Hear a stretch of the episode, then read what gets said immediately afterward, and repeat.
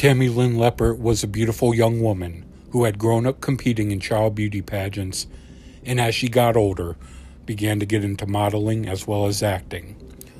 She had landed a small role in the 1983 teen comedy Spring Break and went to an out of town party after production on the movie Wrapped. However, when she came back from that party, her behavior from that point on was very odd. She began to feel paranoid and claimed that someone was out to kill her. There was speculation that something occurred at the party that Tammy Lynn wasn't supposed to witness. Her mother did what she could to get her help, but nothing could be determined with her. On July 6, 1983, Tammy left her home with a friend and said she would be back soon. She would never be seen again. What happened to Tammy Lynn Leppert? Did she voluntarily run away? Was there any truth to her paranoia? Or was she potentially a victim of a killer known as the Beauty Queen Killer? The answers to those questions are still unknown. Hello, and welcome to episode four of the Still Unknown podcast, a podcast about unsolved murders, disappearances, and the unexplained. My name is Joe Schwartz, and I am the host of this podcast. In this episode, I will be talking about the strange disappearance of Tammy Lynn Leppert, which is made even more perplexing because of the strange behavior she had been exhibiting in the months leading up to her disappearance. Now, I have heard her last name pronounced a few different ways. I've heard it pronounced Leepert. I have heard it pronounced Lepert. Uh, I myself will be pronouncing it leper, and I apologize in advance if that is not the correct way of pronouncing it. Now, there are multiple theories in this case, and I will go over them in this episode. But before I continue, I want to say again that Still Unknown is a weekly podcast with a new episode available every Wednesday. It is available on Apple Podcasts, Spotify, and multiple other platforms. If you are listening to this podcast on Apple Podcasts, please leave a rating and review on there to help it gain more exposure. And please also share this podcast with anyone you think would enjoy it. I would greatly appreciate all the support I could get. Thank you. And now let's talk about the case of Tammy Lynn Leppert.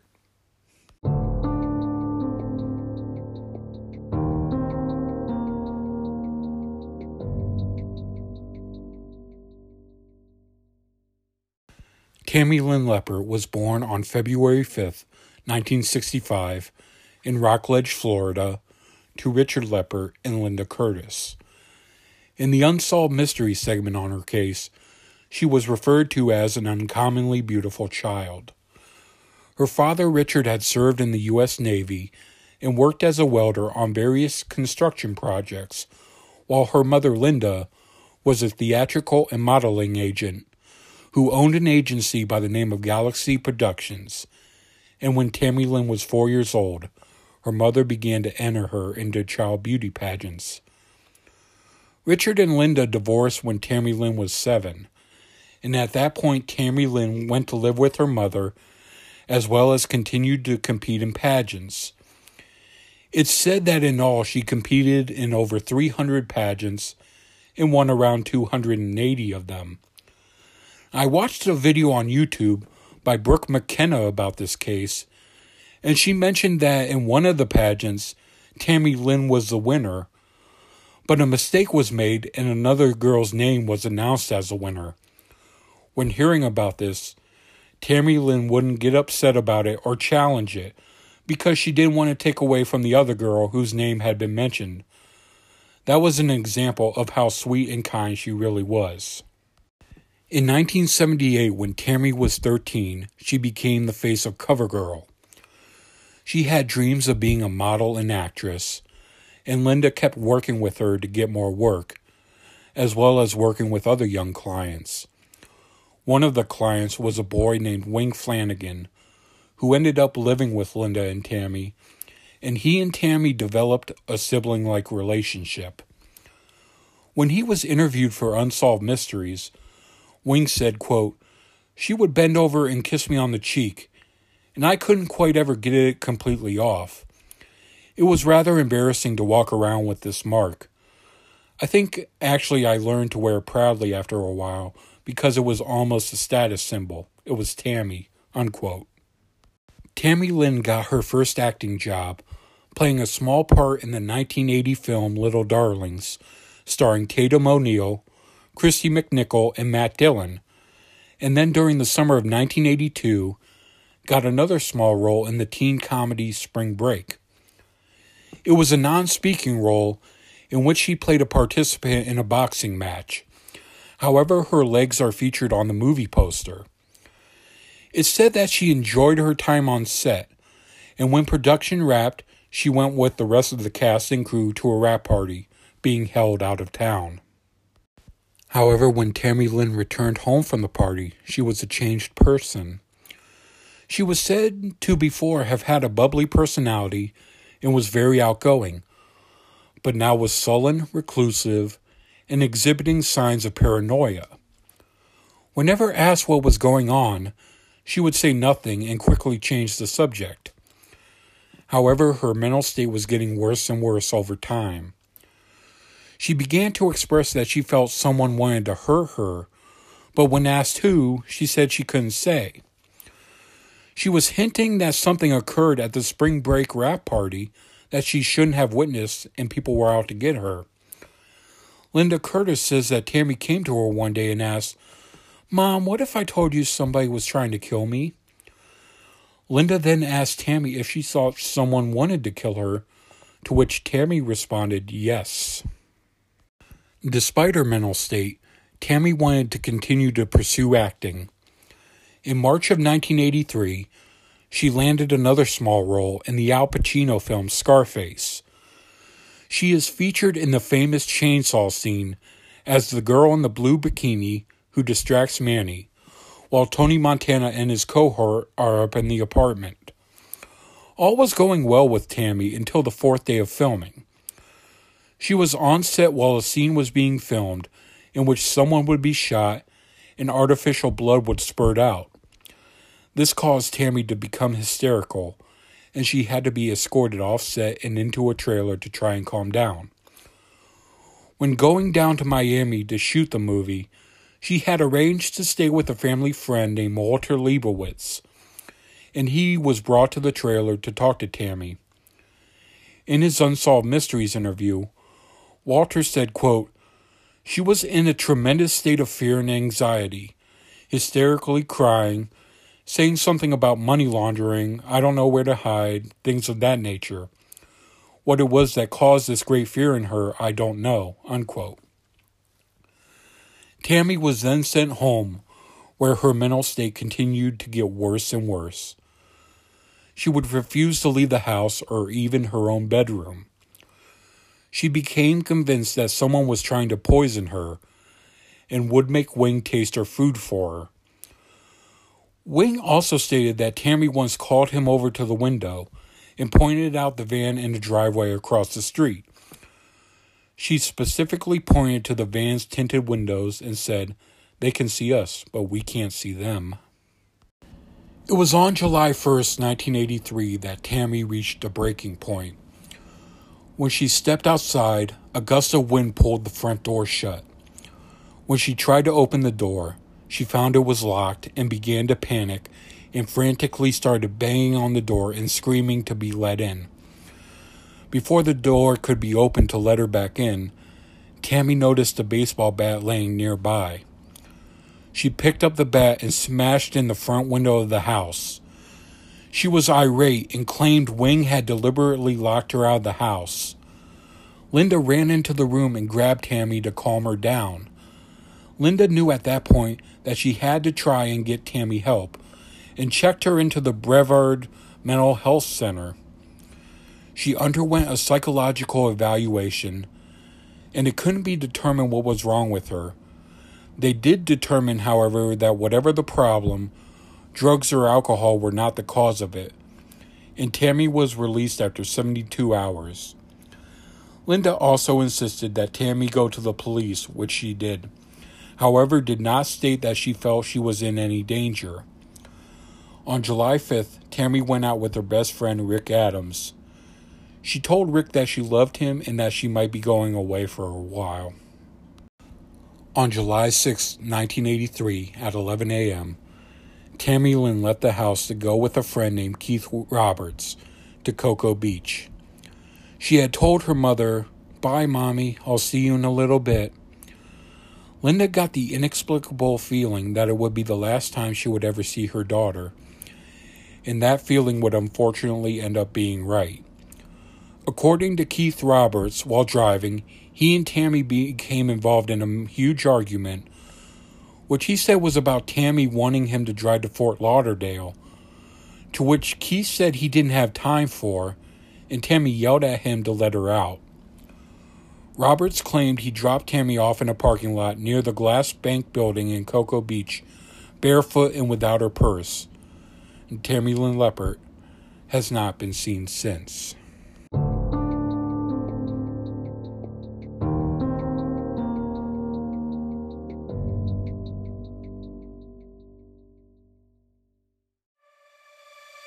Hey guys, my name is Miles, and I am so excited to tell you about my true crime podcast, Forensic Miles.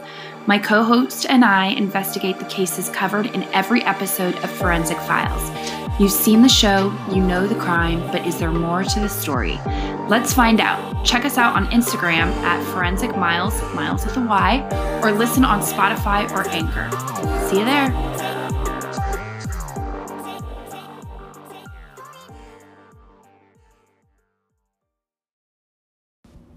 What happened to Tammy Lynn Leppert?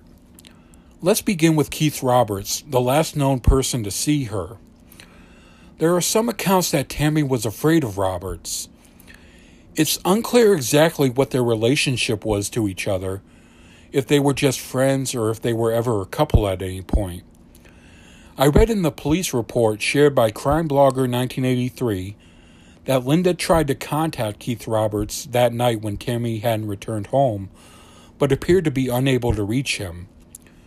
She got a hold of him two days later on July 8th, and he told her about the argument with Tammy and how he had dropped her off in a parking lot. Linda felt Keith knew more than he would state. Linda also said that they had known Keith for two years, and he was always secretive about his past and where he's from. He also claimed to be 20 years old, but Linda always thought he was older. There are also some accounts that Keith Roberts wouldn't fully cooperate with the police and even didn't show up for a couple of scheduled interviews, although Roberts himself claimed that he fully cooperated and that he was never called for a formal interview.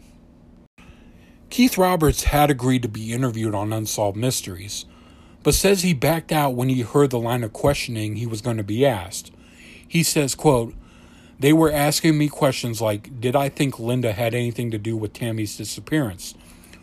So I told them I wasn't going to go on a show and start slinging mud on her mother. I told them everything I knew on the phone and that wasn't good enough. End quote. Could there be anything to a theory that Tammy disappearing because of Linda? There are some accounts that Tammy was telling friends that she was unhappy at home. She had been competing in pageants and modeling since she was a very young child, and that could have been a cause of her psychological issues. She might have felt a lot of pressure from Linda, and it could have manifested into her strange behavior in the time leading up to her disappearance. After Tammy disappeared, a Cocoa Beach detective had received two phone calls from a woman claiming that Tammy was still alive and would make contact when the time was right and also that she was living her true dream of being a nurse. There is no way of knowing how valid these calls were, though. Another theory to emerge was that Tammy was possibly a victim of serial killer Christopher Wilder, also known as the Beauty Queen Killer. Wilder was from Australia, and in early 1984, he raped at least 12 women and murdered at least 8 of them. Linda speculated that Wilder was involved in Tammy's disappearance because he was believed to have been around the area at the time of her disappearance. Linda even filed a lawsuit against Wilder, with the thought that it could get him to reveal any information on Tammy that he might have. It was later withdrawn when Wilder was killed on April 13, 1984, during a shootout with police. Linda later said that she never really believed Christopher Wilder to be responsible, and there is nothing that really connects him. It was also, also theorized that she might be a victim of John Brennan Crutchley, aka the vampire rapist, who was suspected of murdering up to 30 women but was never convicted for murder. He got his nickname from the fact that he would drain his victim of blood almost to the point of death while he raped them. Now, I won't get into all the graphic details on him, but you can look him up if you so choose.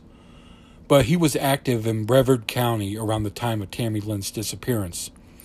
However, there was nothing found to connect him, and Crutchley died in prison in 2002. Let's go over one final theory. Was there really any truth to Tammy's paranoia? When looking at this case's page on the official Unsolved Mysteries website, there was a comment from a user named Carl in December of 2018 that actually makes a lot of sense.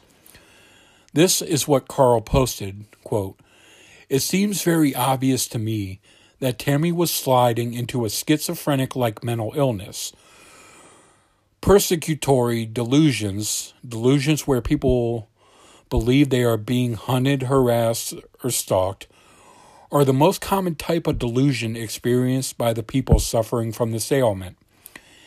In this situation, the person can never actually explain who is targeting them because it's a confabulation that never completely materializes. It is always simply a mysterious them. They are everywhere, an ever present threat looming above and lurking in every shadow they have done something fraud, money laundering, murder, something that the person somehow has knowledge of, despite never explaining where, when, or how that knowledge came to be. People in this state do not usually know that they are experiencing anything unreal. They believe completely in the thoughts they're having and are driven by terror. People can experience this in manic and depressed states, and even mixed states, which explains why some days Tammy almost seemed normal or happy and was otherwise withdrawn and isolated. End quote. And to me, I would agree that Tammy's behavior was due to her possibly being undiagnosed with schizophrenia. Maybe something did happen at the party that freaked her out, and with the possibility of pressure she might have felt in other areas of her life, it could have led to a psychotic break. Now, let me say that I am obviously not a mental health expert, but this just makes the most sense to me as a way to explain her behavior changing in the way that it did. Carl goes on to say in the post that he had a friend who went through something similar and he ended up taking his own life eventually because of the mental anguish got to be too much. Now, is it possible that Tammy Lynn took her own life as well? There has been absolutely zero trace of her since July 6, 1983. In total, there have been 13 Jane Does that have been ruled out as being Tammy. And if Tammy Lynn Leppert was alive today, she would be turning 55 years old on February 5th. If you have any information on the disappearance of Tammy Lynn Leppert, please contact the Cocoa Beach Police Department at 321 868 3251. Again, please contact the Cocoa Beach Police Department at 321 868 3251. If you have your own thoughts on what happened to Tammy Lynn Leppert, you can email me at stillunknownpodcast at gmail.com. You can also connect with me on Instagram at stillunknownpodcast. The platform I use to record this podcast, Anchor, also has a feature in which you can leave me a voice message, and there is a link to do so in the show notes. There are also links in the show notes to the sources where I got a lot of my info for this episode if you want to read more into this case yourself. If you are listening to this podcast on Apple Podcasts, please leave me a rating and review to help this podcast gain more exposure, as well as tell anyone you feel would enjoy this podcast. Thank you for listening, and I will be back with another episode next Wednesday, talking about another case where the final answers are still unknown.